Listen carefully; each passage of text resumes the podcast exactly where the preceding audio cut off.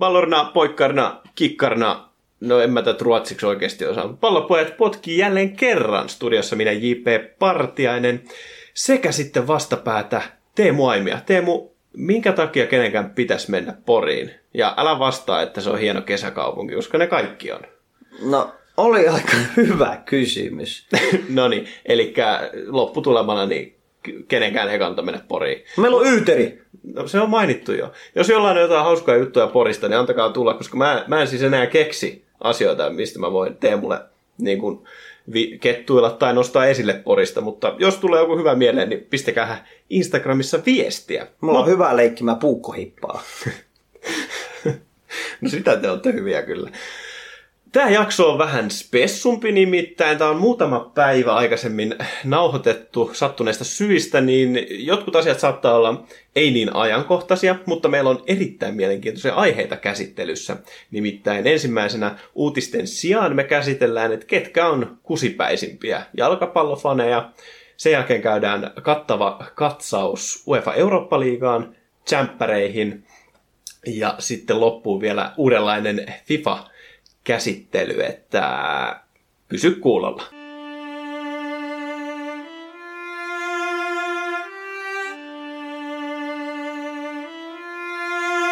On kaksi asiaa, joita tosimies ei vaihda.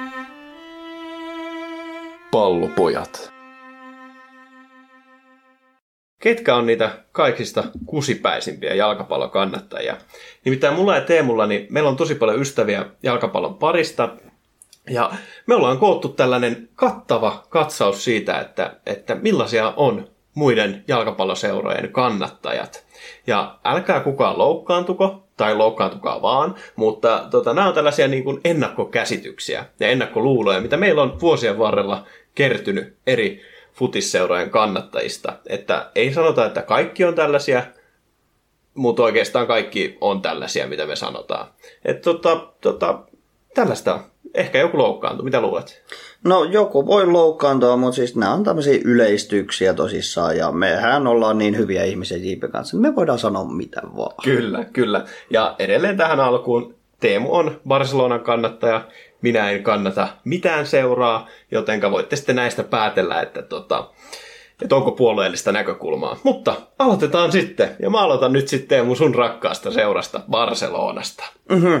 Et tota, Tämä nyt ei ehkä koske suoteen, mutta mun mielestä siis Barcelona-fanit, kaikki mitä lukee, kuulee, tavannut, niin he tuntuu olevan tosi lapsia, siis 12-vuotiaita Ronaldo-vihaajia. Siis ne on sellaisia, että, jotka on niin kuin, aloittanut katsoa Fudista tässä niin kuin, viimeisen kymmenen vuoden aikana, luultavasti viiden vuoden aikana, ja he on nähnyt, hei Messi on tosi hyvä pelaamaan, mä kannatan Messiä, mä vihaan nyt Ronaldoa, ja sitten ollaan niin ylpeitä kaikesta, ja tota, vaikka nykyään kaikki menee Barcelonassa päin helvettiä.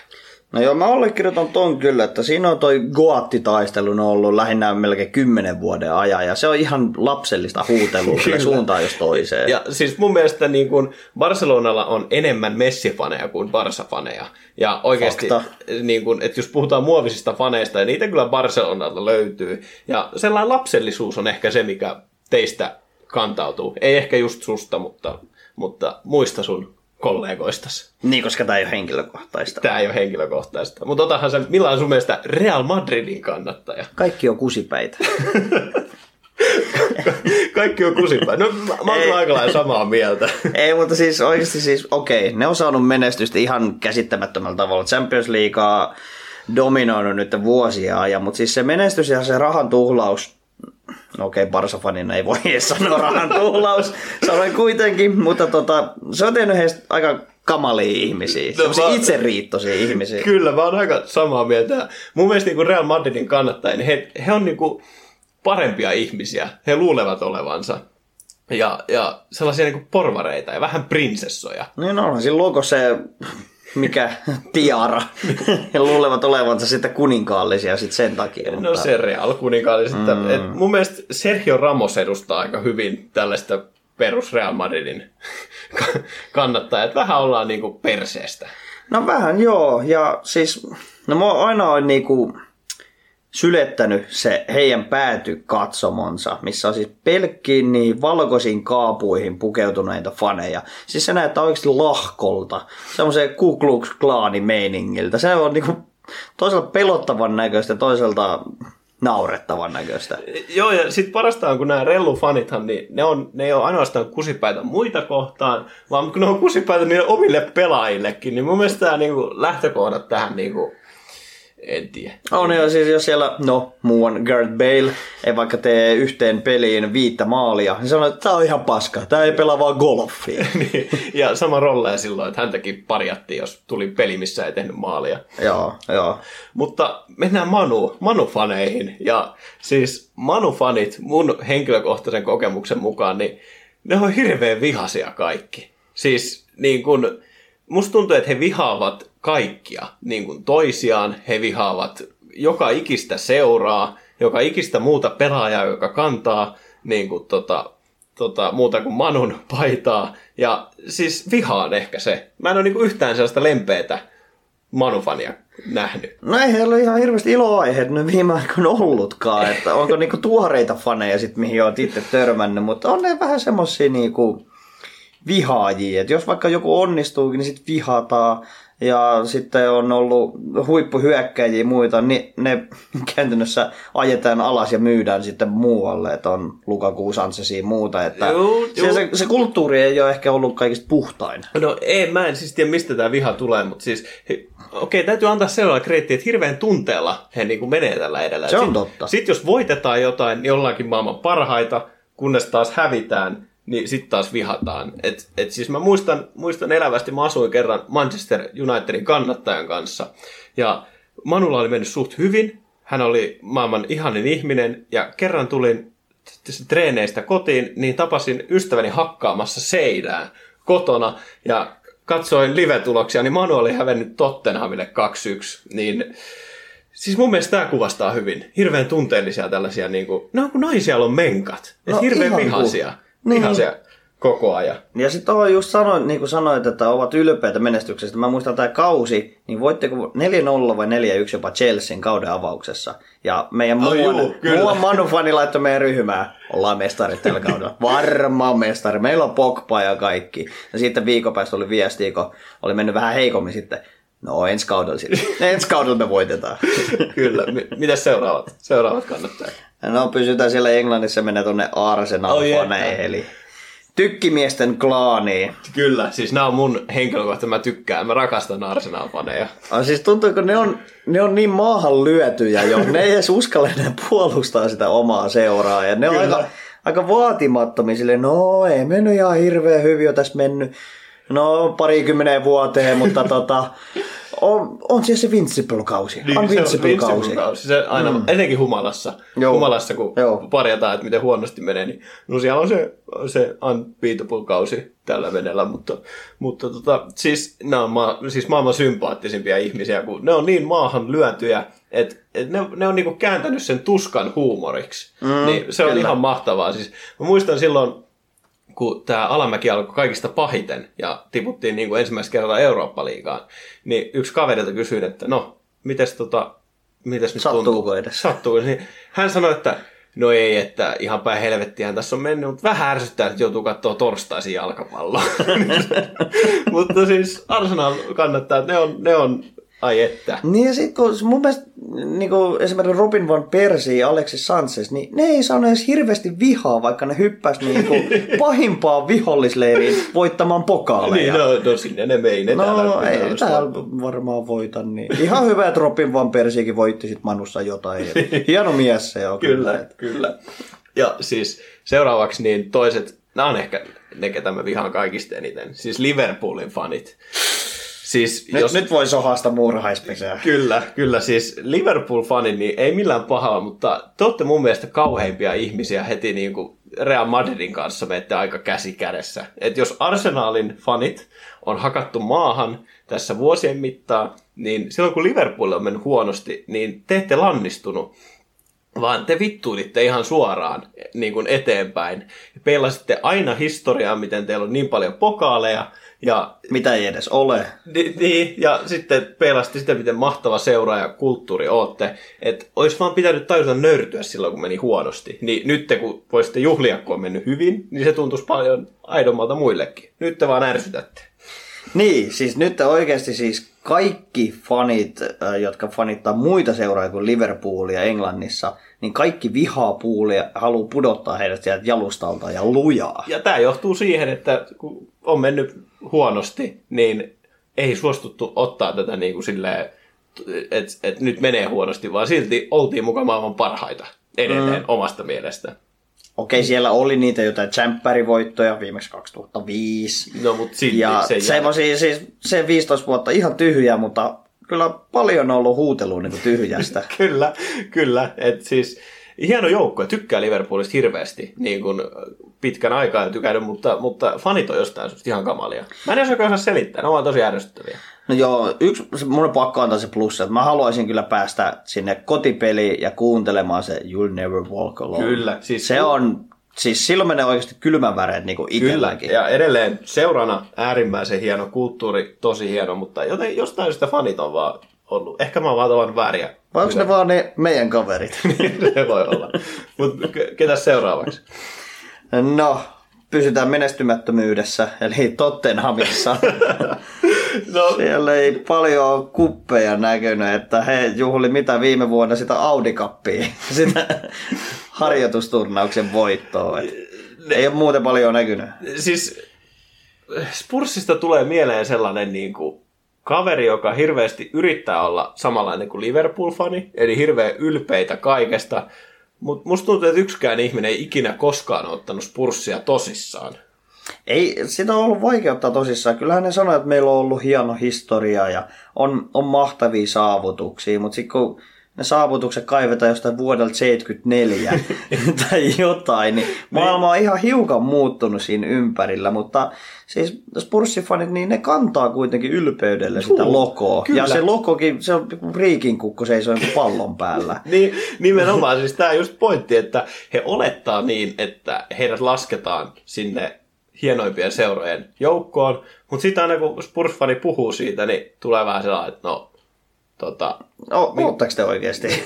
kuka sä, mitä sä teet täällä? Et, niinku, mut siis, en mä osaa, ei näistä on, nämä on hauskoja, että näistä ei mitään pahaa sanottavaa. On, no he teki nyt yhden tosi massiivisen stadionin kyllä. No että joo. siitä taas niin kuin iso hatunnosto, mutta taas et, Siis- se palkintokaappi voi pysyä vähän tyhjänä. Niin, ja siis he oli Champerin finaalissa viime kaudella, mutta siltikään kukaan ei ottanut heitä tosissaan. Ei, Et- Et... ei kaikki ole, että mitä te teette siellä? Niin, ja ei Et- niinku, aina kun puhutaan ennakkoon katsauksista johonkin sarjaan tai siis valioliigaan, niin ei kukaan ole silleen, että tänä vuonna on Tottenhamin vuosi. Ei yksikään ole ikinä sanonut niin. Ei, eikä sitä edes pidetä mustana lampaana, koska siitä ei ole niinku siihenkään. Mutta Spurs vaan, okei, okay, mä kestän tän. Niin, mutta ei, kun me voitetaan kyllä. Että, mutta siis kukaan ei ota tosissaan. Vähän surullista jopa. Mutta, Vähän joo. mutta sitten toinen, niin Atletico. Ja mä, mä oon ehkä kaksi Atletico Madridin fania tavannut, mutta musta tuntuu, että he on vähän surullin tapaus. Että he kääntävät jotenkin kaiken niin kuin tuskaksi, että he ovat marttyrejä. Ja he on sellaisia, niin kuin, että he aina on se, no meiltä viedään kaikki pelaajat koko ajan ja aina me ollaan Real Madridin varjossa ja ikinä me ei päästä olla niin kuin mihinkään. Ja he ei niin kuin edes tajua sitä, että he on niin kuin ollut Champerien finaalissa ties kuinka monta kertaa tällä Ne on 2010-luvullakin jo kaksi vai kolme kertaa. niin, niin että siis he ei niinku osaa ottaa tätä altavastaan asetelmaa sellaiseksi, niinku, että... Voimavarat. Niin, että täältä me tullaan, me ollaan piskusia ja me voitetaan kaikki, vaan he on enemmänkin silleen, että, että leikitään sitä, että otetaan vaan iskut vastaan ja pureudutaan niin, itsesääliin. Siis on sillä niin kuin tosi neutraaleja toisaalta, että no me nyt puolustetaan ihan perkeleen hyviä.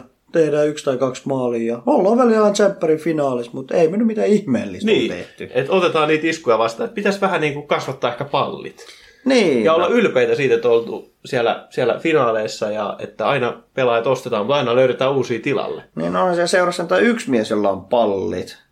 El cojones, Diego Simeone. Kyllä, Diego Costa myös nykyään. Niin, no Et kyllä. Seurassa kyllä on. On, on, mutta siis tosi semmosia symppiksi, mutta vähän turhan marttyyrimäisiä Juu, faneja. kyllä, joo. kyllä. Tota, no hypätään tonne sun lemppari, lemppariseuraan, missä pääsit jo purkautumaankin, niin tuo Manchester City. Eli No, mutta edelleen, onko heillä siis, mä en ole, siis ihan rehellisesti, mä oon jalkapallo seurannut sen 15 vuotta ja keskustellut tuhansien ihmisien kanssa. Mä en ole ikinä tavannut yhtään City-fania. En siis ikinä. en mäkään semmoisia, joka olisi niinku tunnustautunut oikeasti City-faniksi. Ja kyllä niitä on varmasti niinku Varmasti, jossakin pakko- olemassa. pakko siis semmoisia olla. glory-hanttaajia No varmasti. esimerkiksi Glory Hunter tai sitten jotain nuoria, jotka on nyt alkanut seuraamaan kymmenen Ne ei vuotta. luule, että tämä on, tää on hyvä seura. Nämä voittaa kaikki. Mutta siis, jos joku on oikeasti City-fani, niin tota, laittakaa hei meille viestiä Instagramissa, kertokaa millaisia on City-fanit. Koska mm. siis mä en ole ikinä edes mitään mielipidekirjoitusta lukenut City-fanilta. En, ei, että jos silleen Barca-fanit on niin 12-vuotiaita, niin siis sanotaan City-fanit, niin ne on ehkä niinku henkisellä tasolla 12-vuotiaita. No en mä tiedä, mä vois sanoa noin, kun en mä ikinä tavannut yhtäkään. No, en, siis olisi mukava tavata joskus, no en tiedä olisiko se mukava tavata, mutta siis No ois. Ois se kokemus. Ois se kokemus. Ois se kokemus. se voiko se kertoa Cityn kulttuurista ja historiasta meille varmaan todella laajasti. Kyllä. Mutta sitten on yksi hauska seura tähän, niin Chelsea-fanit. Ja siis Chelsea... Ai että mä vihaan Oikeesti? koko seuraa. No okei, okay, okei. Okay. Mulla on tähän siis teoria.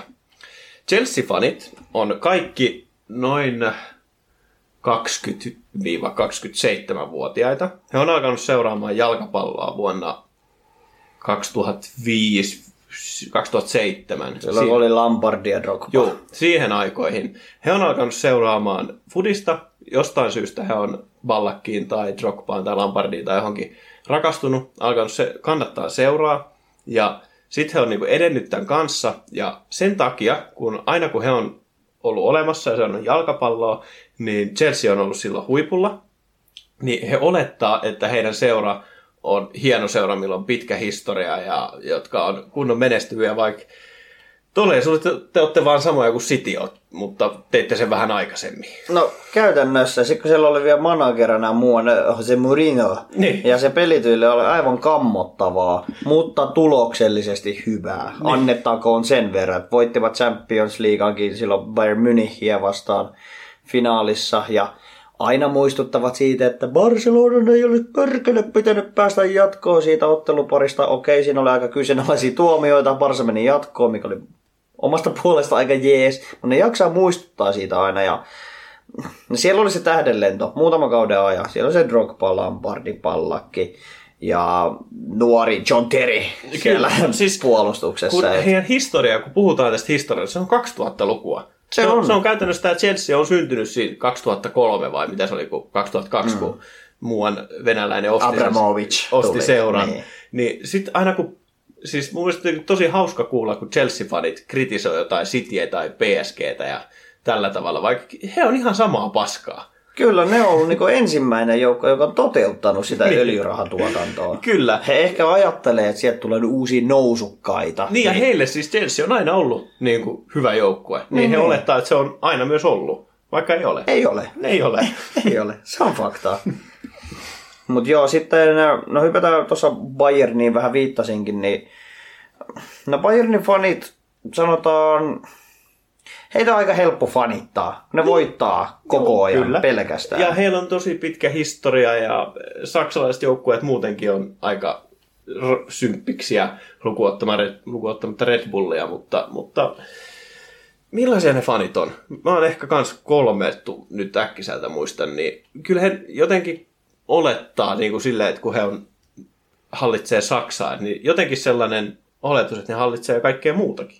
Niin, tulee semmoinen ehkä kuninkaallinen olo tai niinku paremmuuden tunne niinku kaikkia muita kohtaan. Ei niin pahasti kuin Rellulla kuitenkaan. Ei, Ei, ei, ei samalla tavalla, mutta ehkä pieni, pieni nöyryys siinä kuitenkin, mutta sitten peilataan itsensä siihen Müncheniin, että kun he ovat ylivoimaisia, niin itse ajattelee, että oi vitsi, mäkin mun ihan superhyvä tyyppi, koska mä kannatan Müncheniin. No, se- Sitä on aika helppo kannattaa, No, sitä on näin. helppo, mutta ei mulla ole mitään niin kuin negatiivista kyllä Bayerniin. Oikeastaan mulla ei mitään negatiivista yhdestäkään saksalaisseurojen faneista sanottavaa, paitsi sitten tietysti Red no, Bulli. Niin, Red Bulli, koska no. Ja vähän ei- myöskin Leverkusen, siellä on ollut vähän sama Bayer-lääketehdas juttu, mutta... No si- joo, no joo, mutta, mutta se ei ole fanien vika. No ei, ei, ei kyllä. Mutta sitten otetaan Italiasta pari joukkuetta. Ja mä oon pari Rooma kannattaja ystävää on, ja musta tuntuu, että heillä on niinku kolme asiaa, mitä he niinku pitää tärkeänä. Francisco Totti, Valentino de Rossi, onko se Valentino? Onko se se? Se on moto, motoauto. se on eri tyyppi. Mutta joo, Totti, kyllä. de Rossi sieltä, onko se de Rossi? On se se, On, on, se on, legenda, on, on. kyllä. Kyllä, kyllä, kyllä, kyllä. Niin heitä arvostaa, ja sitten seuraava asia on se, että Barcelona on paska. No joo, ja pistetään De Rossin etunimeksi vielä Daniele. Daniele de Rossi. Nyt mä Kyllä, menin MotoGPC, mutta ei se, ei se haittaa. Puhutaan oikeasta henkilöstä. Joo, mutta siis Rooma siis, se ei ollut... Okei, okay, heilläkin on voittoja, joo, mutta Ja siis, historiaa ja kyllä. kyllä, mutta hatunnosto Totille. Hän oli yhden seuran mies. Kyllä, ja Ja, ihan- olisi, kuka tahansa olisi halunnut Rossin, mutta, tai Totin. Molemmat. Niin, no molemmatkin, mutta molemmat oli niinku uskollisia seuralleen ja siitä niinku hatunnosto kyllä Rooma-fanille, ne on niinku semmosia kunniallisia Kyllä, faneja. kyllä, kyllä ne ne on. tosi ylpeitä, vaikka ei, siellä ei ihan hirveästi sitä menestystä ole ollut, mutta tosi niinku semmosia oman seuransa takana olevia kyllä. ihmisiä. Ne on ihan kunnollisia, ja, mutta aina tuodaan vaan se Barcelona juttu esiin, mikä on tietysti ihan hauskaa, mä tykkään kanssa tästä. Mm. Siinä no se joo, otetaan, mutta... on se hauska sieltä nostaa tommosia piikkejä sitten esiin. Se on ihan totta. Ja noin, no sit on Juve-fanit. Siis Juve-fanit, mä oon aika varma, että siis mä en tunne italialaisia Juve-faneja, mutta kaikki Juve-fanit, mitä niin kuin tapaa Suomessa, niin ne kaikki on vaan sellaisia Italia-faneja.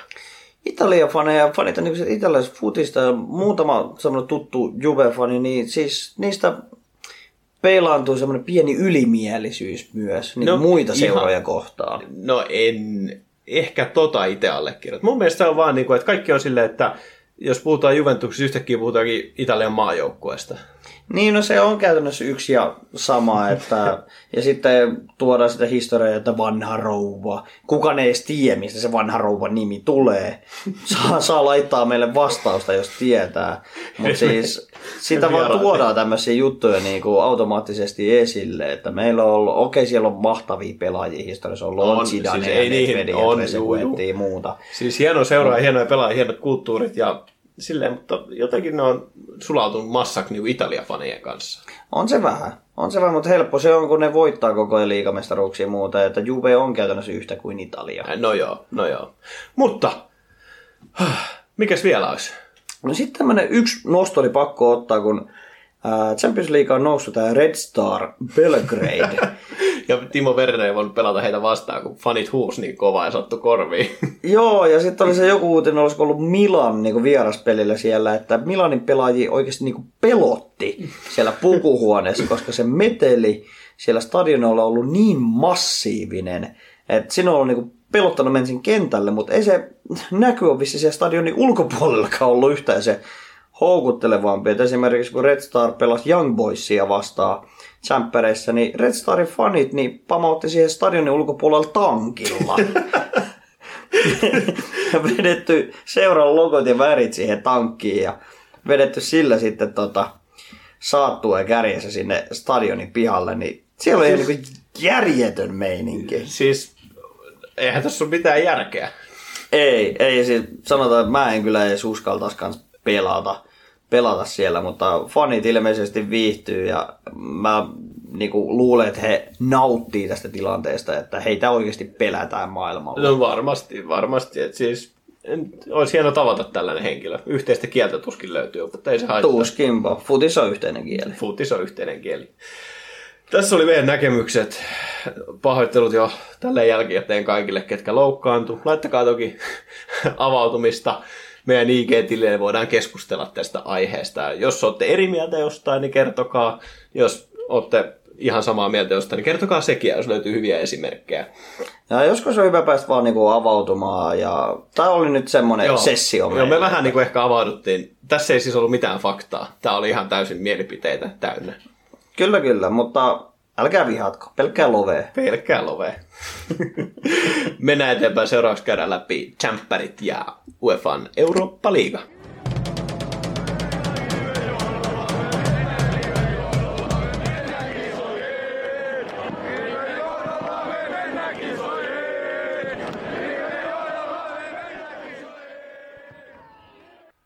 Pallopojat podcast.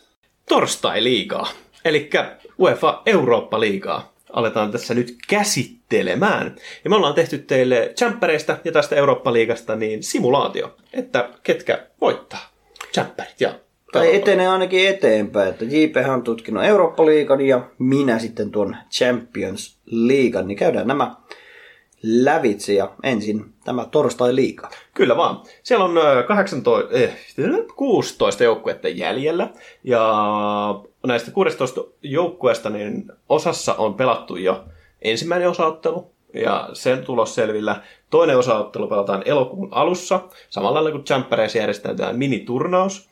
Ja ne joukkueet, missä ei ole tätä ensimmäistä osaottelua pelattu, niin se ottelupari ratkotaan yksinkertaisella sarjalla, eli pelaavat kerran vastakkain, se kumpi voittaa, niin siirtyy sitten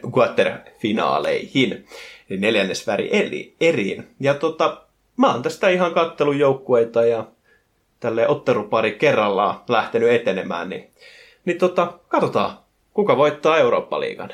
Joo, eli tässä neljännesvälierä vaiheessahan niin siellä on pelaamatta eka osattelu Inter Hetafe ja Sevilla Rooma, niin nämä selviät suoraan yhdestä ottelusta ja nämä muut otteluparit, niin siellä se edellisen ottelun tulos jää voimaan ja Kyllä. yhteismaaleilla sitten selviää jatkon menevä seura. Kyllä. Ja ensimmäisenä täällä on äh, Wolfsburg vastaan Shahtar Donetsk. Ja tota, ihan mielenkiintoinen ottelu siinä mielessä, että tämän ensimmäisen osaottelun Shahtar Donetsk voitti 2-1.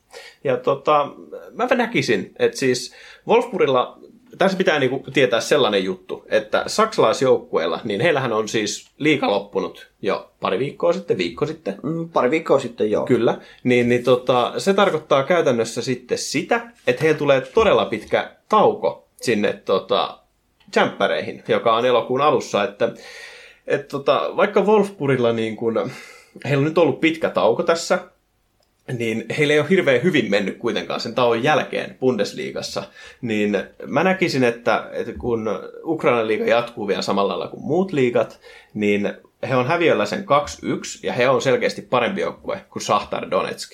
Ja Donetskillahan on, y- siis kyllä kaikki muistaa sa- Ukrainan brasilialaiset, ketä siellä on. Kyllä, siellähän niitä riittää. On pitkän aikaa riittänyt, se on edelleen. Ja he on niin liigassa kuin tota, tota, Eurooppa-liigassakin tehnyt hirveän sen määrän maaleja, niin mä näkisin, että tämä seuraava osaottelu on ehkä aika tasainen. Mä veikkaan, Joo. että saattaisi olla niin kuin 1-1, 2-2 tyylinen, ja tästä sitten ukrainalaiset menee jatkoon. Hyväksytkö te? No mä hyväksyn tämän, koska Shahtarhan otti tämän vielä vieraissa tämän voiton Wolfsburgin vastaan. Kyllä. Siellä oli se vierasmaali etukin ja heille riittää siis äh, vähämaallinen tai tasapeli kaikissa tapauksissa ja Wolfsburgin niin ailahteleva, niin lyödään Shahtar tästä parista jatkoon. Se, mä näin kirjoitinkin. Ja seuraavana otteluparina tosi mielenkiintoinen nimittäin Eintracht Frankfurt, eli meidän Nukaradetskin edellinen seura, niin he kohtaa Baselin. Ja Basel on voittanut edellisen osaottelun 3-0. Niin tästä ei kyllä, että en näkisi, että hirveästi on enää sanomista. Että Basel on pelannut tosi huonosti omassa liigassa, että he on vasta kolmansia tota, omassa liigassa eikä ole ollut mitenkään äärimmäisen hyviä, mutta, mutta, mutta he on tehnyt ääri, aika paljon maaleja. Ja heidän siis maalipörssin kärkinimikin tulee Baselista Eurooppa-liigassa, niin, niin tota, en mä ehkä tähän antaisi hirveästi valitettavasti Eintracht Frankfurtille sanavaltaa, koska on tosiaan se kolme maalia johdolla. Joo, siellä tulee se sama ottelutauko nytten Saksan Bundesliigan jälkeen. Baseli pelaa ihan normaalisti Sveitsin liigaa. Kyllä. Ja itse asiassa Basel nyt edellisessä ottelussa ottanut ihan hyvät voitot Zürichistä ja Young Boysista, eli meno, meno on ihan vakuuttavaa. Kyllä, ja tauon kolme, jälkeen. Niin, tauon jälkeen jatkanut tai aloittanut hyvin tauon jälkeen, niin 3-0 johtoasemassa, niin ei pitäisi olla kyllä epäselvyyksiä, niin lyödään tästä Basel jatkoa. Näin mä tämän kyllä näkisin. Seuraavaksi ottaisin tähän kuhut, puhutteluun Manun. Nimittäin siellä on Manchester United on kohdannut, on kohdannut tämän laskin. Ja Mm. L-A-S-K. Kyllä. Myöskin tota, tota, tällainen ehkä vähän yllättävä joukkue täällä, mutta he on ottanut siitä aika vakuuttavan 5-0 voiton siinä ekassa osaottelussa. Joo, mä en tiedä, tarviiko tota hirveästi lähteä spekuloimaan enempää, että siellä maaloja onnistui tekemään Igalo, James, Greenwood jo silloin. Greenwoodhan nyt otsikoissa entistä isommin, mutta tämä on aika läpi, läpihuuto juttu, oli jo ekassa osaottelussa, niin Manu tulee kävelemään tästä osaotteluparista kyllä jatkoon. No, se on aika helppo. Ja seuraavaksi niin äh, erittäin mielenkiintoinen joukkue mielestäni, nimittäin Istanbul Başakşehir vastaan Copenhagen. Ja tota, molemmat on ihan ylivoimaisesti, tai anteeksi, Istanbul on ylivoimaisesti oman liigansa kärki. Ja Copenhagen tota, ta, Tanskassa on, ei voittanut mestaruutta, vaan se meni meidän tota, lempi suomalaispelaajille Tanskaan, eikö mennytkin? Niin, kyllä, Tim Sparv. Team Spar voitti Michelin kanssa Tanskan liigan. Ja tota, äh, tuolla Istanbulissa nimenomaan se, miksi tästä tekee mielenkiintoisen, niin heillä on siellä aikamoisia kavereita siellä joukkueessa. Et, siellä on muun muassa Gael Klitsi, Skrtel Dembaba, Viska, äh, Elia, Inler ja vanha kunnon Robinho. Vanha kunnon Robinho, siis tää tulee niin isona yllätyksen. Mä en edes tiennyt, että Robinho pelaa edelleen. Ihan oikein. en Mä minäkään. luulen, että se on siirtynyt jo eläkkeelle. Siis R- Robinho, Milanin ja Cityn Robinho oikeasti vielä pelaa siellä. Kyllä, sama, sama mies, eri verkkarit. niin, eh, he voitti Tanskan Copenhaminen tota, 1-0 ja näkisin kyllä, että, että nämä vanhat legendat, niin kyllä tuon toisenkin osaottelun, nimittäin Istanbul on aika hyvin mennyt siellä liigassa, niin ottaa tuosta aika dominoivan voiton ja etenee sitten Manua vastaan sinne quarterfinaaleihin. Joo, molemmat niin rutinoituneita Eurooppa-liiga kävijöitä jo, mutta tuo 1-0 johtoasema antaa etulyöntiaseman plus hyvä vire alla, niin eiköhän tuosta turkkilaiset mene jatkoon. Se on nähtävä näin. Sitten Inter Getafe tai Hetafe. Ja heille ei ole tätä ensimmäistä osaottelua pelattu ollenkaan. Ja tämä on ehkä harmi, että nämä jou- joukkueet kohtaa tässä vaiheessa, koska haluaisin nähdä molemmat niin kuin jatkossa. Todella mielenkiintoisia tota, seuroja nimittäin.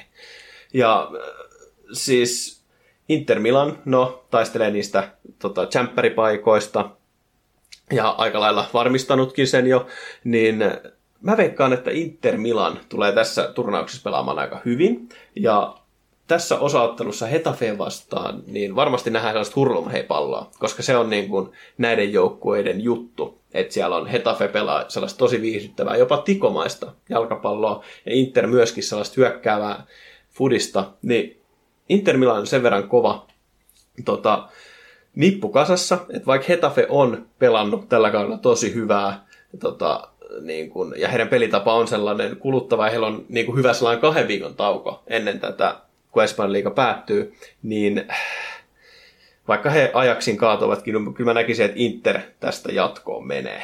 Joo, mä oon samalla linjoilla kyllä. In, mä en ihan allekirjoita tuota hurlum hei meininki. Mä uskon, että Inter tulee jopa vähän jäädyttämään tuota peliä. Öö, peli menee kuitenkin katki heti ekasta ottelusta, eli jos menee tasapeli 1-1-2-2, niin menee suoraan jatkoajalle rankkareille. Niin Inter kyllä haluaa tehdä ratkaisun heti, heti ensimmäisessä vaiheessa. Öö, no, tulen, tai uskoisin, että tulee panostamaan eka puoliaikaan, tekemään siihen yksi, kaksi maalia ja lähtee tätä puolustamaan ja menee tästä otteluparista jatkoon. Se on näin. Ja seuraava on myöskin vähän harmillinen, nimittäin Sevilla vastaan Rooma.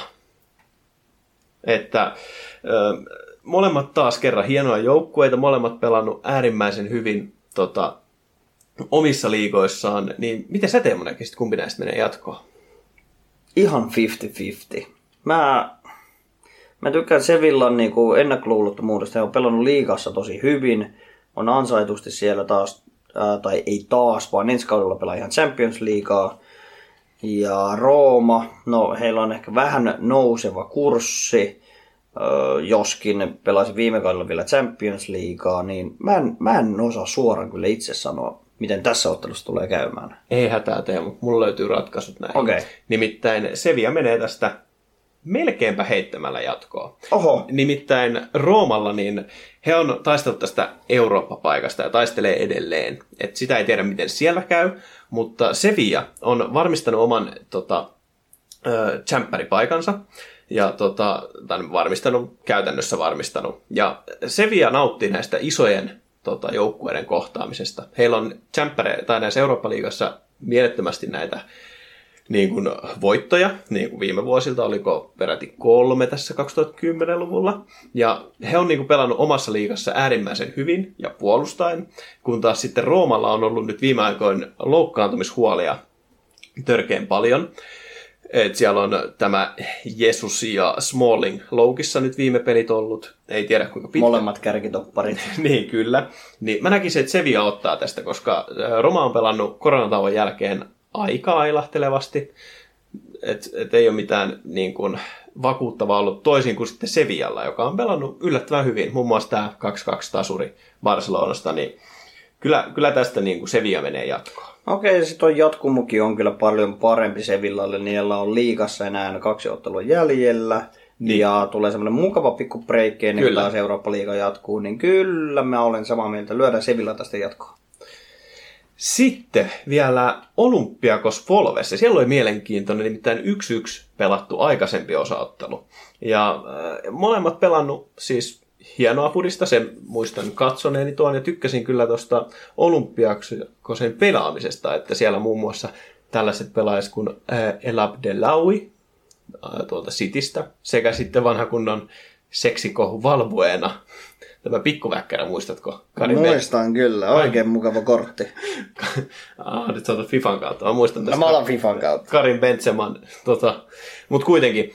Ja he pelaa sitten, tota, niin kuin sanottiin, niin Volvesia vastaan. Ja kuten tiedät, mä kannatan ihan loppuun asti Volvesia näissä kamppailuissa tällä kaudella, niin kyllä Volves ottaa tästä varmaan sellaisen laitapelihyökkäysvoiton. Ottaa kyllä. Volvesille ehkä vähän harmillinenkin tuo 1-1 peli, että oletin, että he tappavat jo ekassa ottelun parissa tämän ottelun. He pääsevät käytännössä miehen ylivoimalla vielä pelaamaan tuon ensimmäisen osaottelun, mutta Joo, silti kyllä. tyytyivät vaan 1-1 peli, mutta tämä oli vieraissa, niin siellä se vierasmaali etu, ja kyllä Volves tästä jatkelee eteenpäin. Se on aika varmaa. Ja Leverkusen äh, tota, Rangers vastakkain sitten tuolla toisessa pelissä. Ja siellä on ensimmäisessä ottelussa niin Radetski torjunut, voidaanko sanoa näin, 1-3 voiton tästä skottijoukkueesta. Ja tota, mitä luulet, kumpi meni jatkoon? No tämä on aika selkeä, että Leverkusen siitä jatkaa, mutta sitten seinä voi kyllä nousta pystyyn sitten seuraavassa vaiheessa. Että Ai siis... peli ei ole kyllä vakuuttanut Ei ole, ei ole vakuuttanut tässä, mutta kyllä mä näkisin, että tuosta kahden maalin johtoasemasta, niin vaikka siellä on Rangerilla hyvä FIFA-korttikentti siellä. Niin. No joo, kyllä mä toivoisin tietysti, että Rangers sitten jatkaa, että Ryan Kentin kortti tulee upgradeattua, mutta en ole kuitenkaan niin paha FIFA-hiiri, että tätä kautta toivoisin Leverkusenille huonoa menestystä. no joo, sitten, sitten ollaan päästy semifinaaleihin, käydään läpi, että mitä, mitä siellä... Itse asiassa puolivälieriin. Jatkavat joukkueet ovat Volves, Sevilla, Manchester United – Başakşehir, Inter, Leverkusen, Shakhtar Donetsk ja Basel. Ja nämä joukkueet tosiaan etenevät puoliväli eriin ja mitäs JP tästä jatketaan? No siellä on tosi mielenkiintoinen matsi tämä Volves Sevilla. Että tota, Sevilla on, on, on näyttänyt liikassa, että osaa puolustaa, ja Wolverhamptonilta taas nämä hyökkäyspeli ehkä ollut portugalilaisten ja Traoren voimin se mielenkiintoisin asia, mutta tämä oli ehkä vaikea, mitä mä näistä mietin. Et mitä sä sanoisit tähän? Intuitiolla mä sanoisin, että Sevilla menee kokemuksella jatkoon. Volves on eka kerta näissä tosipeleissä. Ne ovat nyt sulaneet valioliigassakin näissä tärkeissä otteluissaan loppuhetkillä, niin Sevilla laittaisin ehkä itse kokemuksensa ansiosta, mutta aika 50-50. No, mä olin samoilla linjoilla. Mä näkisin sen niin, että Volves painaa päälle, Sevilla pelaa fiksusti, niin joko Sevilla ottaa tällaisen 1-0 voiton, tai sitten jatkoajalla viimeistään sitten menee, kääntyy tämä matsi Sevillan puoleen. Että mä näkisin, että, että näin tulee tapahtumaan näissä. Että, että niin kuin sanoitkin, että Sevilla menee tästä jatkoon. Ja ottaa itselleen välieräpaikan. Kyllä. Sitten päästään tähän legendajoukkueeseen Istanbul vastaan Manchester United.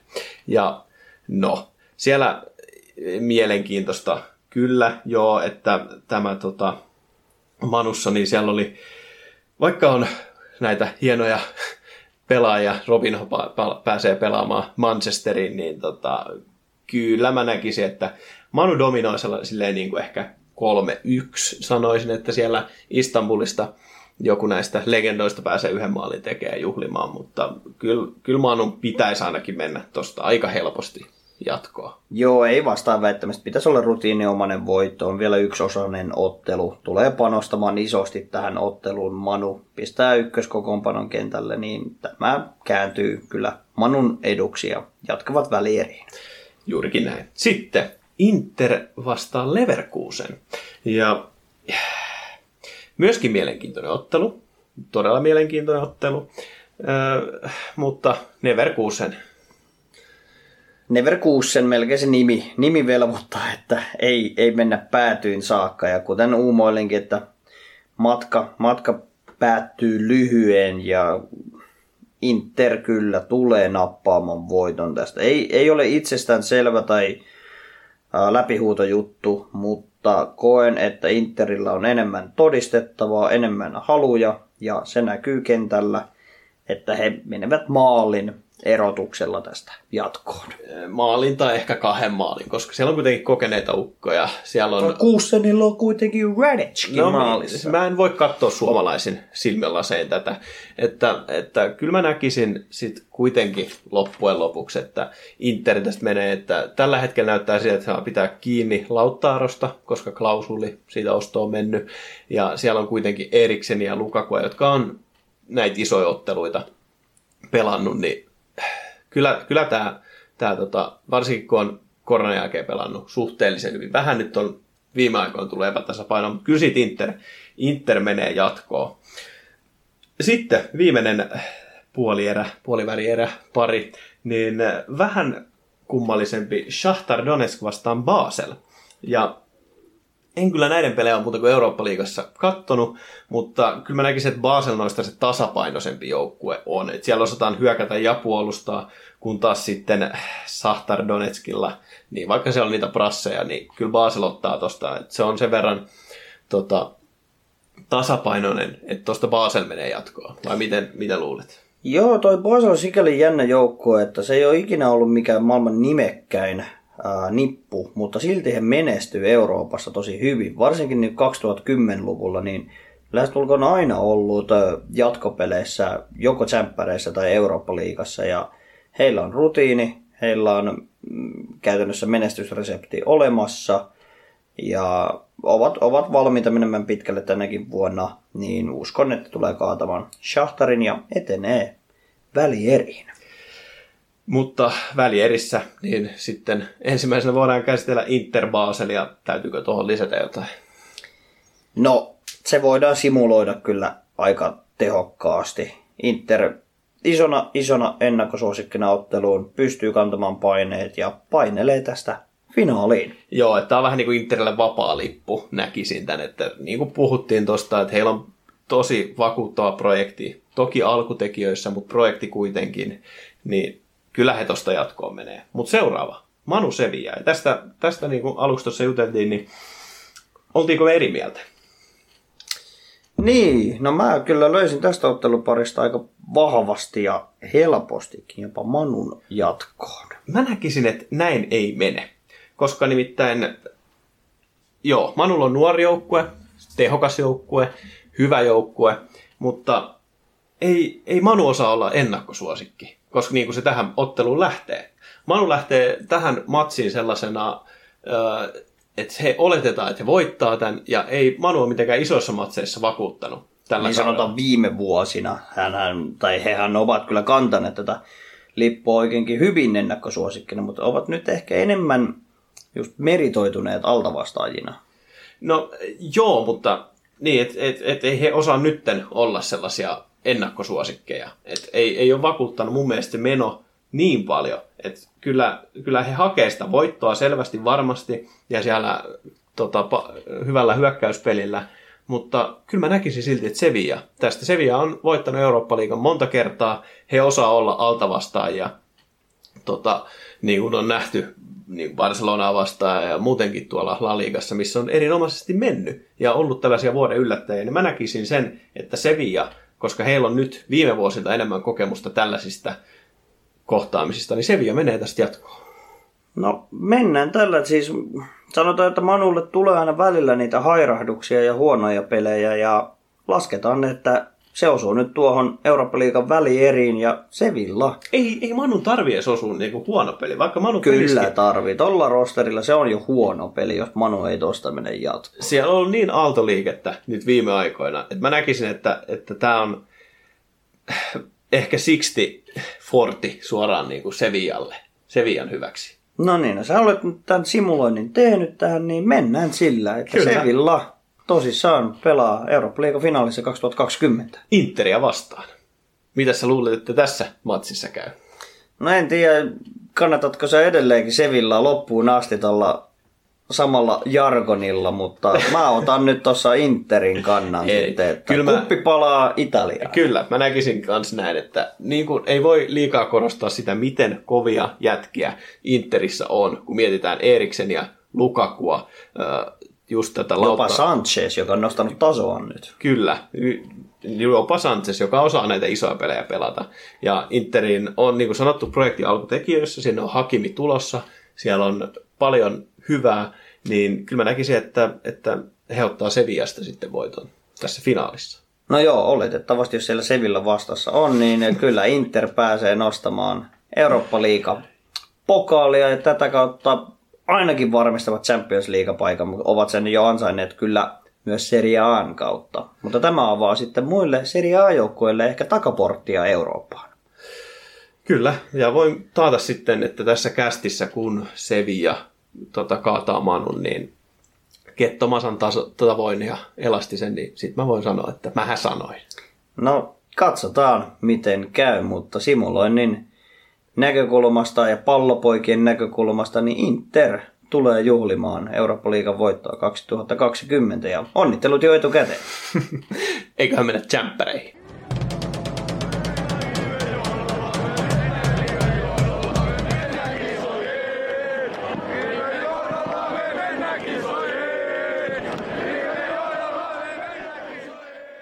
Pallopojat, rakkaudesta nahkakuulaan. Seuraavaksi sitten Champions Liigaa, eli Mestareen liigaa, eli tiistai-keskiviikkoliigaa. Isojen poikien iso turnaus. Tähän otetaan vähän eri tavalla. Tästä liittää nimittäin jauhettavaa sen verran paljon, että tämä otetaan kahdessa osassa. Eikö oteta? Joo, otetaan kahdessa osassa. Me ollaan simuloitu tuonne välierin saakka. Ensin pienenä tiivistelmään, eli Champions Leaguehan pelataan loppuun miniturnauksena elokuun aikana Portugalissa, tuolla Lissabonissa. Ja, ja siellä on vielä muutama keskeneräinen ottelu selvittämättä, ne pelataan loppuun ja sen jälkeen jatketaan yksi osaisilla otteluilla ja tehdään tämmöinen miniturnaus. Kyllä, ja voidaan tähän vielä pohjustuksena tosiaan, mikä Eurooppa-liigan kohdalla kanssa jäi sanomatta, että viime viikolla arvottiin nämä tota, otteluparit, ja täytyy kyllä sanoa, että kun katsoin sitä arvontatilaisuutta, niin siis ne oli tehty etäyhteyksellä haastattelut näihin tota, liigojen edustajiin, niin miten voi jumalauta olla, että PSG on enemmän rahaa kuin monella valtiolla, ja ne ei saa internetyhteyttä omaa konttoriinsa. En tiedä, pitäisi yksi meidän kaveri käydä myymässä Elisan liittymä niille, niin alkaa sielläkin netti raksuttaa. Kyllä. Terveisiä vaan Houkkanille. ja siis muutenkin se, se arvontatilaisuus, niin se, ne ei saanut yhteyttä moneen joukkueeseen. Et käytännössä puhtain internetyhteys oli Atalanta, josta tuli oikein hyvät kommentit, mutta ehkä peli näyttää sitten laadukkaammalta. No joo, äh, mennään, mennään suoraan asiaan. Sieltä neljännes välieristä, niin puolet jatkoon menevistä joukkueista on jo ratkaistu, puolet on vielä kesken. Varmat jatkajat otteluparista Tottenham Leipzig on Leipzig tästä jatkoon. Atletico Madrid vastaan Liverpool tästä sensaatiomaisesti. Atletico Madrid menee jatkoon. Sitten oli tämä musta hevosottelupari Atalanta Valencia. Kyllä. Ikävä kyllä molemmat arvottiin saman pariin tästä Atalanta kahdeksan neljä jatkoon.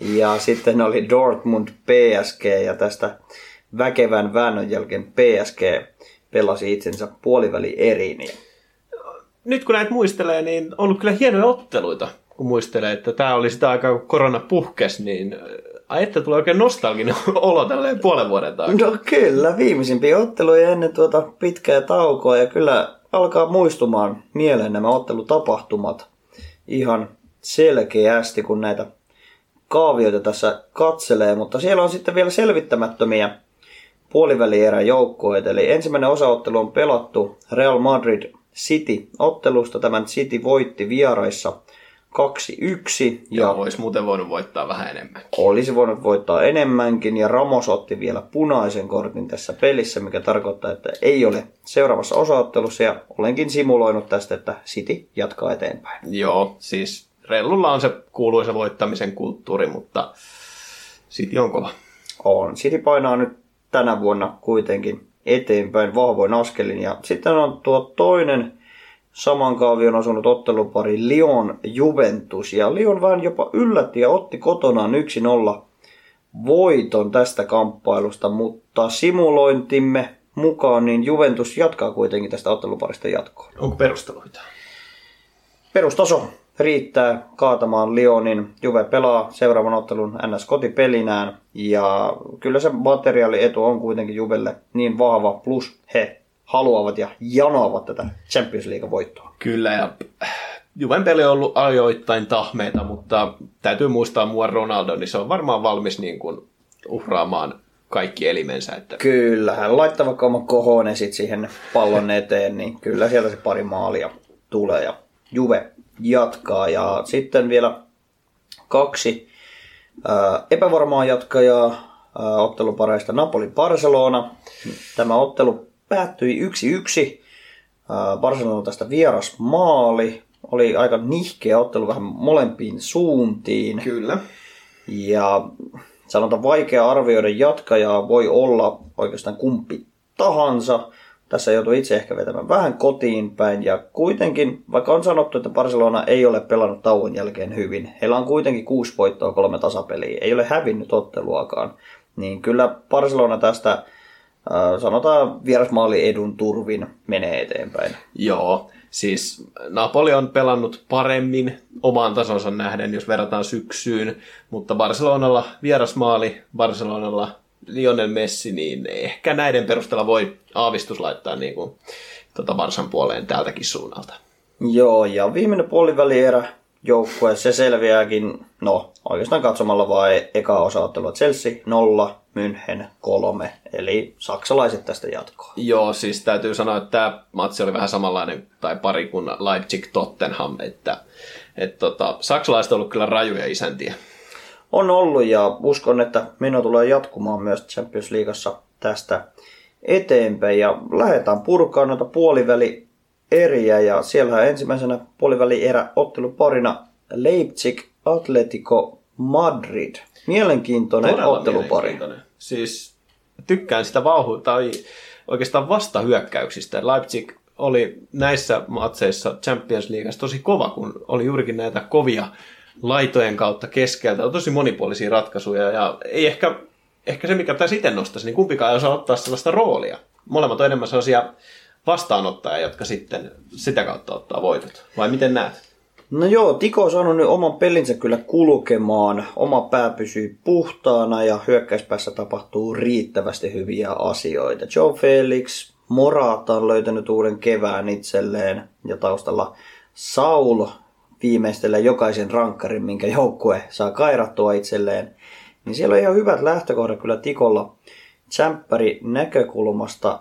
Ja Leipzigille ongelmaksi tulee muodostumaan se, että Timo Werner ei pelaa enää. Aivan totta. En tajunnutkaan tätä, että Werneriä ei ole siellä. Joo, sieltä lähtee se pahin syömähammas pois. Ja herä, herättää kysymyksiä, kuka on Leipzigin kärjessä, koska siellä on Augustin ja Paulsen molemmat loukkaantuneena. Ja heidän tsekki Schicki lainattiin tai myytiin vielä tammikuun ikkunassa Roomaan. Se Niin. oli lainassa itse asiassa Leipzigissä. No niin, eli, eli palasi. palasi. palasi, palasi vielä Roomaan, niin eihän Leipzigillä ole yhtään hyökkääjää itse asiassa tällä hetkellä. No, saa nähdä mikä tilanne elokuun alussa, mutta toi on kyllä hyvä kysymys, että siinä otteluparissa, mistä koulutettiin Tottenhamia, niin kyllä siellä oli isossa roolissa Werner, Schick ja kumppanit, että hyviä pointteja, ja Laimer myöskin. Niin, ja Leipzig tulee tukeutumaan vahvasti heidän keskikenttänsä ja laitapuolustajiin. Keskikenttä on kova, siellä on Nkunku, Olmo ja Sabitzer, ja puolustuslinjassa, linjoilla tai laidoilla Halstenberg. Ja Joo, joo.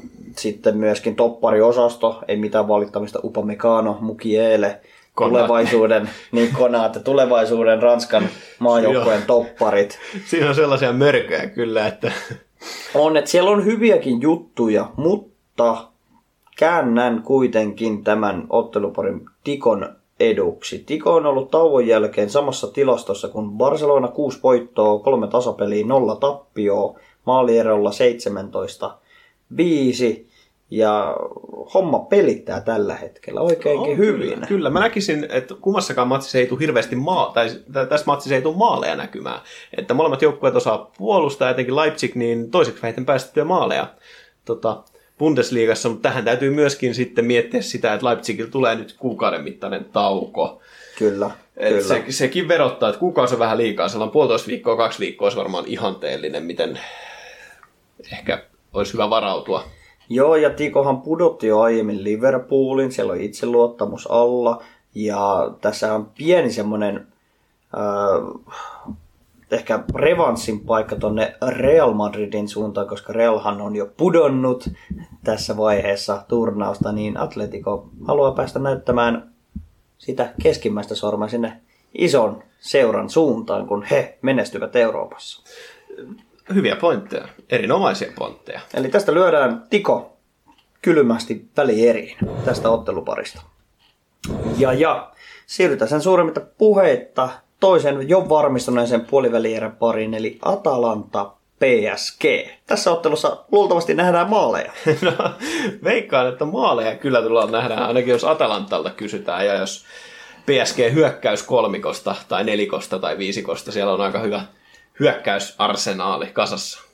No se hyökkäysarsenaali on aivan käsittämätön, jos kaikki ovat vaan kunnossa, koska sinne on lyödä Mbappe, Neymar, Cavani, Di Maria, Icardi. Mm-hmm. Jos he haluavat pelata vaikka viidellä hyökkääjällä, mutta Ja pakko sanoa kyllä tohon, niin siis Di Maria on ehkä ollut, kun mitä PSG-pelejä kattonut, niin mä väitän, että hänellä on jopa isompi rooli ottaen huomioon koko joukkueen hyökkäyksestä kuin esimerkiksi näillä muilla hessuilla, vaikka ei olekaan niin nimekäs mies kuin esimerkiksi Pappe tai Neukku.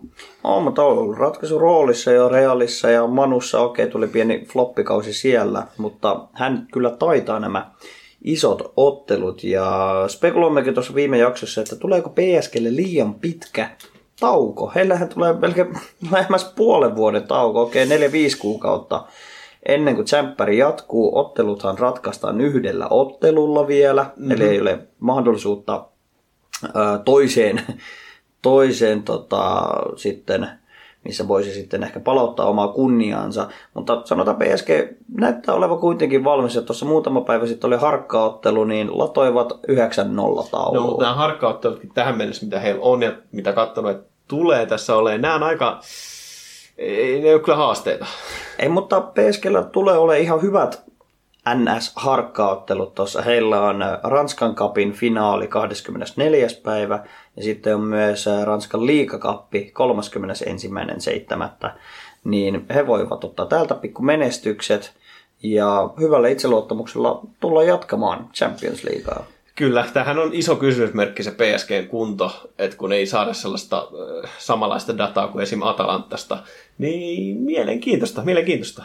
On, siis lähtökohtaisesti tästä tulee maalintekokilpailu. On kaivannut vähän tilastoja, niin 2020 vuoden puolella, kun katsotaan molemmilta joukkueilta 16 edellistä ottelua, niin molemmat on latonut 58 maalia tauluun. Eli mitä sä laittaisit tähän over 4,5?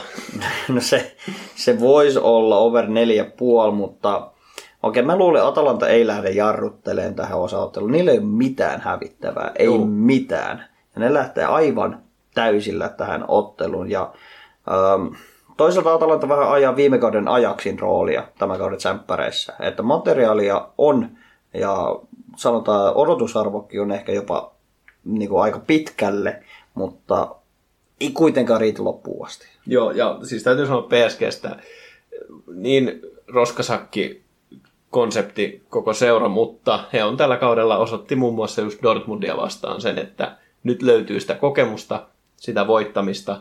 Ei ainoastaan se, että onhan viime vuosinakin ollut kova nippu, mutta ei ollut sitä niin sanottua vähän kliseistä voittamisen kulttuuria, mutta niin, nyt sitä on näkynyt.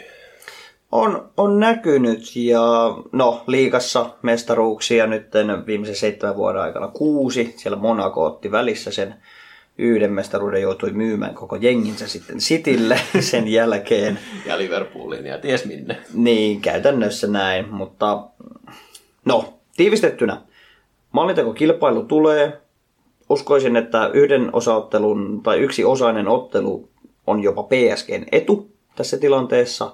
Ja PSG, ikävä kyllä, menee tästä otteluparista jatkoon ja olen laittanut maaleen 3-1. Erittäin hyvä arvaus. Sitten kaksi megaseuraa, City Juventus. Joo, sitten Juventus, nämä ollaan jo simuloitu tähän puolivälierä vaiheeseen. Ja ja, kaksi jättiläistä kohtaa, molemmat janoaa, voittoa, niin City kuin Juve, Juve viimeksi 96, City ei koskaan. Onko tämä se Cityn kausi? No ei puututa tohon vielä. Puhutaan siihen, että mennäänkö tästä jatkoon. Mm, Sä, no. sä oot meidän maestro Champereissa, niin mitä mieltä sä oot? Ää, No käydään aika vähän tota, kuntopuntareita läpi. Tauon jälkeen City on ollut toisaalta vakuuttava, toisaalta ailahteleva. Kahdeksan ottelun kuusi voittoa, kaksi tappioa. Ja nämä tappiot on tullut ihan puhtaista omista virheistä. Mm-hmm. Joko Ederson syöttää taas sinne kärkipelaajalle, joka latoo 40 omiin, kuten kävi Southampton.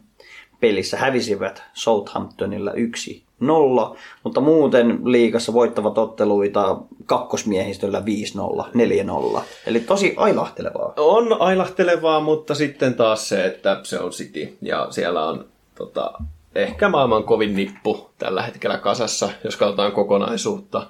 Ja siellä on Pep Guardiola, joka eittämättä maailman parhaita valmentajia. Ja sitten kun ne lataa ne kaikki munat samaan koriin ja pistää oikeasti kaikki parhaat pelaajat samaan aikaisin kentälle, niin se on aika vaikea pistää niin vastaan. Että Sterling elää ihan mahtavaa ö, hetkeä niin tauon jälkeen, seitsemän peliä, seitsemän maalia. Mm, sinne heittää uutta kevättelmä David Silva, iskee maaleja ja syöttöjä, kun viimeistä päivää kirjaimellisesti on siirtymässä ainakin Sitin, Sitin paidasta eläkkeen puolelle jo. Ja siellä nuoret miehet, Mares, Jesus Gabriel, Bernardo Silva, Kevin De Bruyne, kaikki siellä taustalla haluaa tehdä tilastoja, haluaa tehdä tehoja ja nämä pojat myös tekee. Ja just toi koko, kokoonpanon laajuus, niin kyllä se on aika kova, että sä pystyt sieltä vaihosta ottaa kentälle Hesuksen, Riyad Mahresin, just Silvan, ihan siis käsittämättömiä pelinimi, peliukkoja, kun taas sitten vertaa, että sieltä Juvelta tulisi vaihosta Bernandes ja Douglas Costa, joka on loukkaantuneen ollut. Niin kyllä se valitettavasti on sanottava, että Sitillä se nippu, että viisi vaihtoa käytettävissä, niin he voi 90 minuuttia painaa sellaista jalkapalloa, että, että oksat pois. Joo, kyllä se materiaali tulee kääntymään, tai materiaalin etu on Sitillä. Et sanotaan avarit ei tule ehkä eroamaan ihan hirveästi, mutta kun peli etenee, niin ne erot vaan tulee esille. Ja jos City on ollut epätasapainoinen, niin kyllä sitä Juventuskin on ollut silloin tällä, niin, niin kyllä tämä Cityn peli on. On. Juventus ei ole nyt pystynyt vielä varmistamaan tuota mestaruutta, mutta linjan jo tässä. Juventus tulee voittamaan liikamestaruuden. Heillä kuitenkin päätavoite on voittaa se uusi mutta tämäkään kausi ei ole vielä heidän. Heidän projektinsa ei ole valmis. Ei ole. Haluttaisiin Juve jatkoon, mutta City menee. Sitten. Ai ai ai, ai Barcelona, Bayern München. No joo, siellä oma kannattajien suosikki tai lempi, lempijoukkueeni Barcelona kohtaa Saksan hirmun Bayern Münchenin. Ja, öö, no molemmilla on vähän erilainen vire. München on aivan käsittämättömässä putkessa. Tauon jälkeen Saksan Bundesligahan alkoi muita sarjoja aiemmin, niin siellä on saatu jo sarjapäätökseen, niin tauon jälkeen München ottanut saldon 11 voittoa, 0 tasuria, 0 tappioa, saldolla 33 tehtyä ja 9 päästettyä. Ja muutenkin Bayern Münchenin meno tällä kaudella, no jos se on tästä syksyä, niin on ollut ihan käsittämätön. Ja se nippu, mikä heilläkin on, sekoituskokemusta, se, sekoitus nuoruuden nälkään, niin pelottava. Ja mä koitin löytää niinku heikkouksia sieltä Münchenistä, mutta en mä löytänyt. On vaan niinku hyökkäys on pelottava, laaja, puolustus vakuuttava, siellä on paljon vaihtoehtoja. Keskikenttä, no se on vielä pelottavampi. niin, Siinä on lyödä vingereitä ja keskelle ihan ketä tahansa. Kaikki suoriutuu, kaikki osaa käytännössä pelata niin monella eri tavalla ja on niin luovaa se pelaaminen. Müller pelaa elämänsä kautta taas monen, tauon jä- tai monen kauden jälkeen, niin No oikeastaan ne pointit, mitä sanottiinkin, että minkä takia Bayern on mestari viime jaksossa, mistä puhuttiin, niin samat pätee tässä. Että jos nyt jotain heikkouksia, niin Neuer edelleen maailman parhaita, ei tosiaan kyllä niin tasa, niin kuin, tasapainoinen, ei ole esitykset päivä toisensa jälkeen yhtä hyviä, että osuuko sinne huono päivä, se voi olla, ja sitten se, että heille tulee tosiaan se vähän turhan pitkä tauko ennen tsemppäreitä. No joo, siellä tulee reilu kuukauden tauko niin tosi, tosi peleistä Münchenille, mikä voi olla pieni etu Barcelonalle. Ja tuohon maalivahti seikka niin on otettava esille. Siellä tulee olemaan kunnon saksalaisten taistelu. niin, Pojathan on mu- muutaman vuoden jo vääntänyt kumpi on Saksan ykkösmokke, Neuer vai Ter Stegen siellä Münchenin päälliköt on pamputtanut, että Neuer on ykkönen Juu, ja se ei muuten kyllä. muutu mihinkään. Se on ja hyviä kommentteja tullut sieltä Ter Stegeninkin suunnalta, että vuosi toisensa jälkeen, viikko toisensa jälkeen, niin entistä kovempia näyttöjä ja sitten sieltä on sanottu, että ihan sama miten me niin Ter Stegen pelaa, niin eihän tule ykkösveskas kuitenkaan, niin olisi mutta aika kova, jos tästä tulisi maalivahtien niin kuin kamppailu ja siitä Ter Stegen ottaa sen voiton esityksillään. Niin kyllä, se voisi aiheuttaa vähän polemiikkia. Ensi kyllä. vuoden EM-kisoihin, niin siellä tulee olemaan kovia päätöksiä. On. Tuota Barcelonan joukkuetta tarkastellen, niin siellä tosiaan saldo 6 voittoa, 3 tasaperiä, nolla häviöä. Tosi vähän tehtyjä maaleja, vain 17 yhdeksän ottelun, eli alle kaksi maalia per ottelu, mikä on todella vähän Barcelonalle. Toisaalta todella vähän päästettyjä maaleja. Mm. Eli puolustus toimii, hyökkäys ei niinkään ja äh, hyökkäyksen monipuolisuus se uupuu tällä hetkellä, koska kaikki pitää ja toimii vain Messin kautta. Et jos ei Messi tee maalia, hän on syöttänyt sen ja se on ollut käytännössä kaava nyt tauon jälkeenkin. On Griezmann ottanut vähän enemmän roolia, Suores tuli takaisin, otti saman tien roolia, että äh, valoa tunnelin päässä, mutta että riittääkö se sitten kuitenkaan tällaisiin kamppailuihin. Niin, niin kun sit pääseekö kriisi tai Suores maalipaikolle, jos Messi poistetaan pelistä? Niin. Niin. Ja München sen osaa. Siellä on mm. semmoisia monstereita kyllä, jotka osaa tehdä Messin elämästä helvettiä. niin, kyllä. Okei, Messi on kyllä todistanut menneisyydessä, että hän pystyy viemään Boatengin ja, ja Münchenin puolustusta myös, kun pässii narussa. Toisaalta sitten sen jälkeen niin München hän tuhosi Barcelonaan pudotuspeleissä mm. maalleen 7-1, vai oliko jopa enemmän. Kyllä. Eli tämä on tämmöinen perinteinen kamppailu Barcelonan ja Münchenin välillä. Maalivahdit tulevat ottamaan roolia. Ää, Barcelona ei saa sitä pallonhallintaa, mitä haluaisi. München tulee jyräämään Barcelonan yli.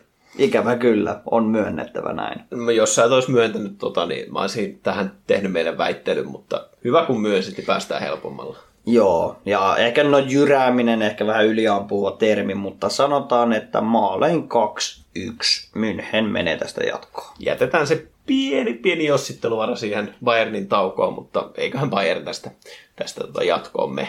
Joo, ja tällä kaavalla niin välierä parit ovat Atletico vastaan PSG ja Manchester City vastaan Bayern München. Kyllä, mielenkiintoiset parit ja finaalimahdollisuutena on itse El Classico ja Sien tilalle laitetaan sitten dollarin kuvia, että siellä on mahdollisuus, mutta tuleeko se ole, se jää nähtäväksi ja me spekuloidaan tässä sitten lähempänä tätä H-hetkeä. Tästä mennään eteenpäin ja vuorossa on Fifasta settiä, mutta vähän eri tavalla. Pysy kuulolla.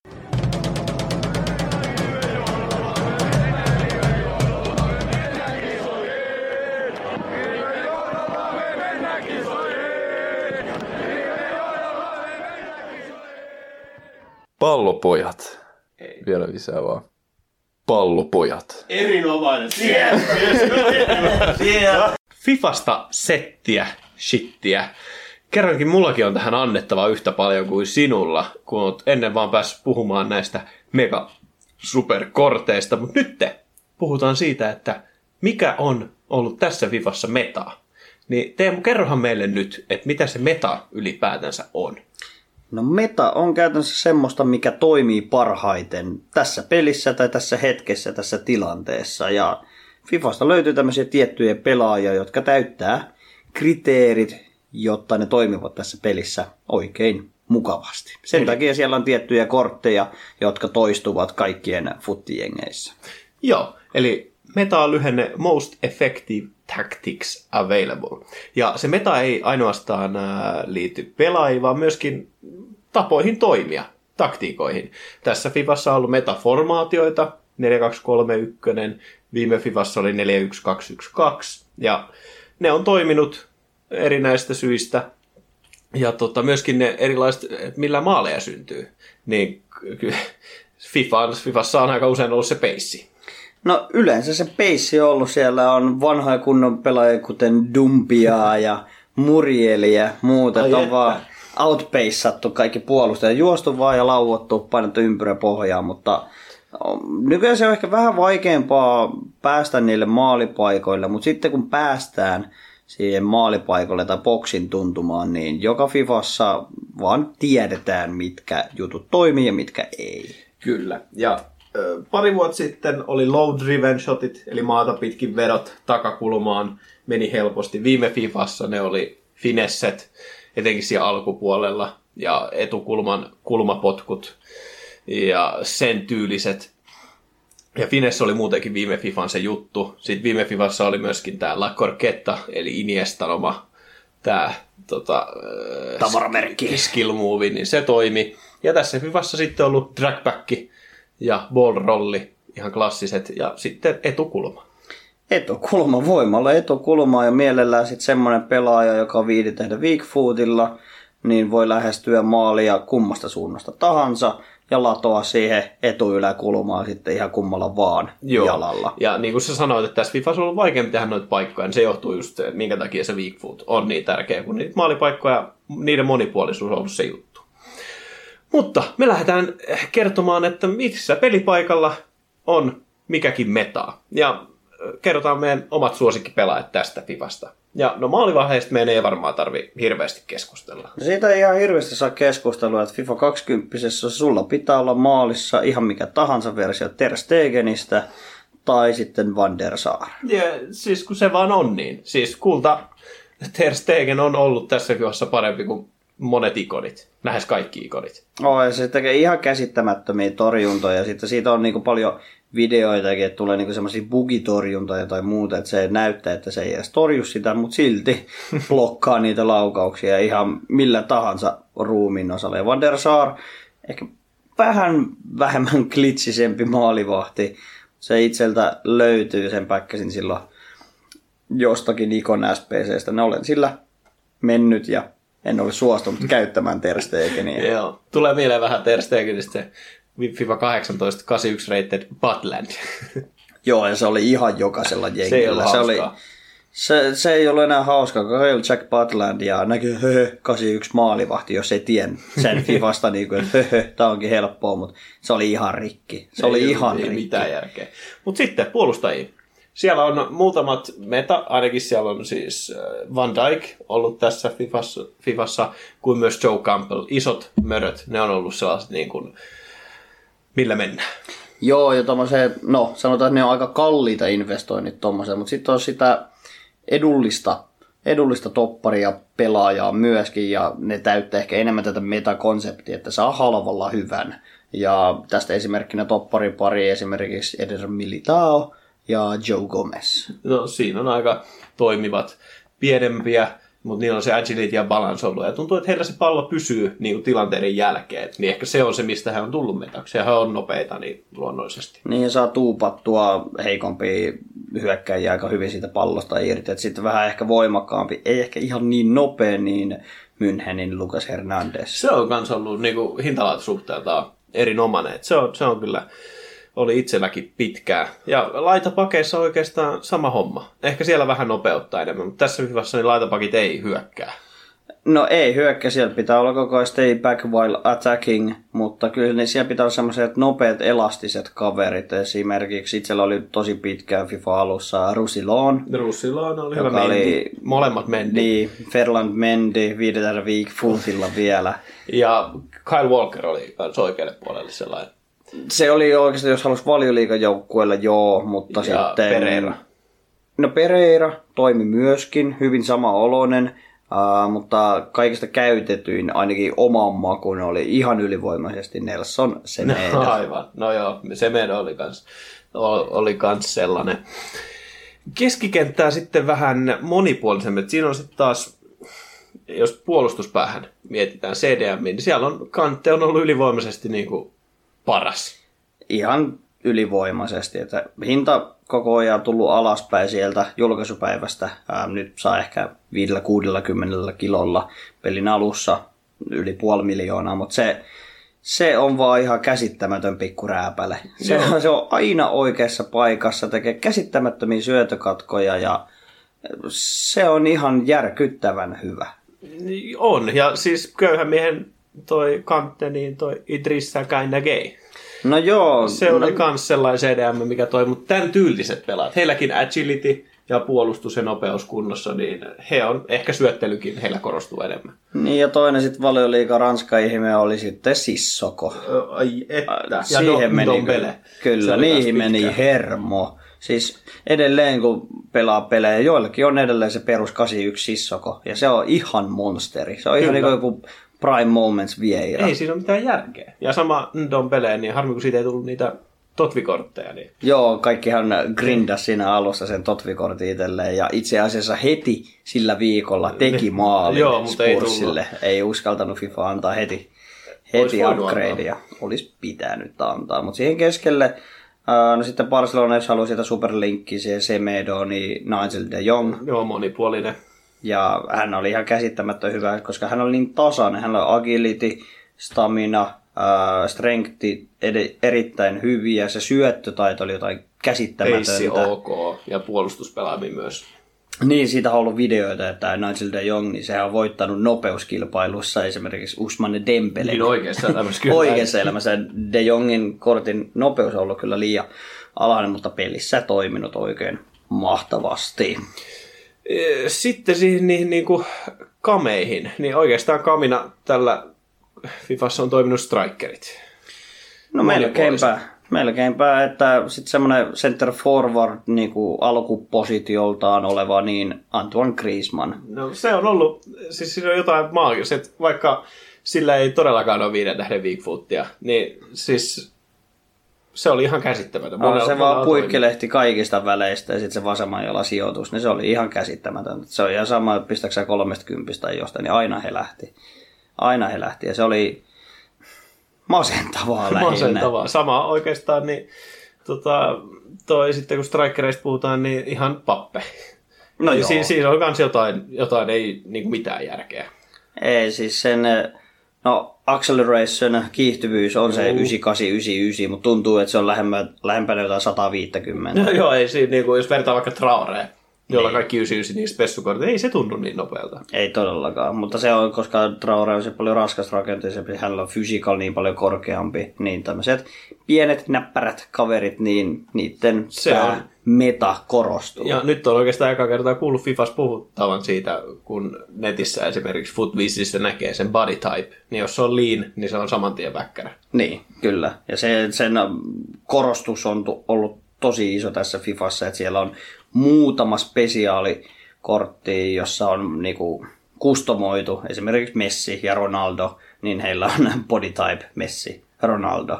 Mutta muilla tavallisilla ihmisillä siellä on se lean, short tai äh, stocky, eli Niin. vähän tukeva tai muuta. Et se on melkein nykyfifassa pitää olla lean ja short Niin, kyllä. body type, niin sillä, sillä onnistuu. Et Insigne ja Mertens, niin nekin on toiminut ihan ok. Ei ollut niin suosittuja. Kun taas esimerkiksi se, ehkä mihin koko FIFA kulminoituu, niin Ben Yedder. Ben Yedder. Se on ollut kyllä tämä FIFA niin suola ja syöpä samaan aikaan. Että itse lähdin Ben Yedder kerhoon siinä marras-joulukuussa. Ostin hänen se 86 informi ja kun olisiko tammi-helmikuussa tullut sitten hänen bottom 88 korttinsa, niin löin kaiken siihen, että saan hänet itselleni. Eikä Enkä ole tarvitse ollut pettynyt. Joo, se on vähän... Itse koitin samaa, mutta sitten päätyin, että haluan kokeilla pelaajia, mistä tykkää, mutta eihän siellä Fifassa pärjää. Ei, pitää olla ne supermetakortit, mitkä, mitkä toimii. Ja samoihin aikoihin vähän aiemmin olin tehnyt sitten Ryan Kent SPC, mistä olin hyvin, hyvin, hyvin iloinen myöskin, koska olin tehnyt Wayne Roonin. Ei, ei lähtökohtaisesti ole niin meta, mutta se oli niin härkämäinen hyökkääjä, että se puski itsensä aina hyökkäjistä ohi. En ikinä laukunut vasemmalla, vaan oikealla jalalla aina kohti etuyläkulmaa. Ja se, No se se toimi toimi. aika hyvin. Se sit, varmaan. siitä sai hyvän kombinaation, se ruuni, ruuni kentti ja sitten Jedder linkattu tuohon Martinsiin. No se Martins, sekin oli, sen sai ilmaiseksi silloin, niin Sen sai ilmaiseksi, kun oli näitä season palkintoja, jos pääsin level 30 saakka. Niin. Joo. Ja sitten muita meta-ihmeitä, niin Sony on ollut aina. Kyllä, league. Week Footti. Kaikki meta-ominaisuudet täyttyy sekä sitten myöskin äh, Neymar. Mutta siinä on ollut mukana ehkä Neymar glitchejä, että häneltä ei vaan palloa pois saa. No siinä on kyllä oma glitchinsä. Se on todella raivostuttavaa, miten hyvä Neymar on vuodesta toiseen. Okei, tilastotkin on hyvät, mutta hän on lähtökohtaisesti pieni ja heikko, mutta se ei kyllä näy pelissä millään tavalla. Mitä muuta sieltä löytyy? Mm, ja noista ehkä sitten valioliikasta, niin ehkä vähän yllättävät hyökkäjät. Jamie Wardi. No se on toimi se Siitä tuli se ilmanen Bottom- bottom, SPC silloin. 25 kiloa vai mitä se oli? Joo, ja oli aivan sairas hyökkäjä. Mä käytin sitä tosi pitkään ja tässä. sai vielä winter upgrade. Niin, ja sitten sai tämän totsikortin, mulla on nykyään Wardin totsi, totsikortti, mikä toimii oikein hyvin. Ja sitten toinen tämmönen vähän niinku on meta vastakohtainen, niinku pitkä ja kömpelö, Rashford, mutta silti se toimii tässä Joo, pelissä si- jotenkin. Tää, siis tässä Fifassa toistuu ne, että aina löytyy niitä jotain pelaajia, jotka on jostain syystä hyviä. Siinä FIFA 18, niin Gabriel Jesus. Ei siinäkään ollut mitään järkeä. Joo, se oli, se oli meidän lempikortti. Se oli erinomainen kortti ja ei se ollut mitään järkeä, miten hyvä se oli. Siihen nähden, että oli 81 rated. Niin kun välillä on vaan niin, että vaikka sitten täyttyy ne tietyt äh, kriteerit metakorttiin, FIFA 20 ne on ollut käytännössä, että pitää olla korkea agility, korkea balance, äh, mielellä korkea stamina, koska pelin nopeus on aika nopea. Ja sitten totta kai täytyy olla nopea kaveri itsessään. Mutta sitten kun nämä kriteerit täyttyy, niin sitten on vaan jotain semmoisia ns-rikkinäisiä kortteja, jotka toimii ihan liian hyvin. Ja silloin oli se Gabriel Jesus, meillä oli se 81, hankittiin hetkeksi aikaa se Informi 84, vai oliko Winter Upgrade, ja se 81 oli vaan paljon paljon parempi. Ei siinä ole. Se on näitä, mitkä toimii. Ja saa nähdä, mitä tulevissa FIFOissa on näitä. Niitä voidaan spekuloida sitten tulevaisuudessa. On, se on ihan hauska koittaa FIFAn alussa niin löytää näitä metakortteja, koska kaikki niistä vielä tiedä, niitä arvo on aika maltillinen vielä. Joo. Mutta sitten kun löytyy, että okei, Sissoko on tämän vuoden juttu. Sehän maksoi alusta tosi vähän, sitten se arvo oli mitä joku 570 tonnia ja se oli Joo. kuitenkin 81 rated, ihan peruskortti. Niin, se on mielenkiintoa myöskin näihin ensimmäisiin, että jos tykkäsit tämän tyylistä FIFA-spekuloinnista, niin kerro se meille ja kerro, mitä muuta asioita voidaan käsitellä. Että tämä on ehkä vähän mielenkiintoisempaa meille kuin taas se, että kerrotaan, mitkä kortit on tullut uutena ja miten iso overall niillä on. Niin, ehkä sille mielenkiintoista kuulettavaa ehkä semmoisille pelaajille, jotka ei pelaa FIFAa ihan hirveästi tai on vähän vieras maailma, että koitetaan tätä kautta avata sitä pelimaailmaa enemmän ja ehkä synnyttää uusia FIFA-pelaajia. Eli toisin sanoen niin kuin aivopesta NRistä tänne. niin, mielellään tänne niinku oikeaan maailmaan. Tässä oli pallopoikien potkimiset tältä erää. Kiitos, että jaksoit olla meidän kyydissä ja palaillaan taas ensi viikolla. Kiitos ja morjes!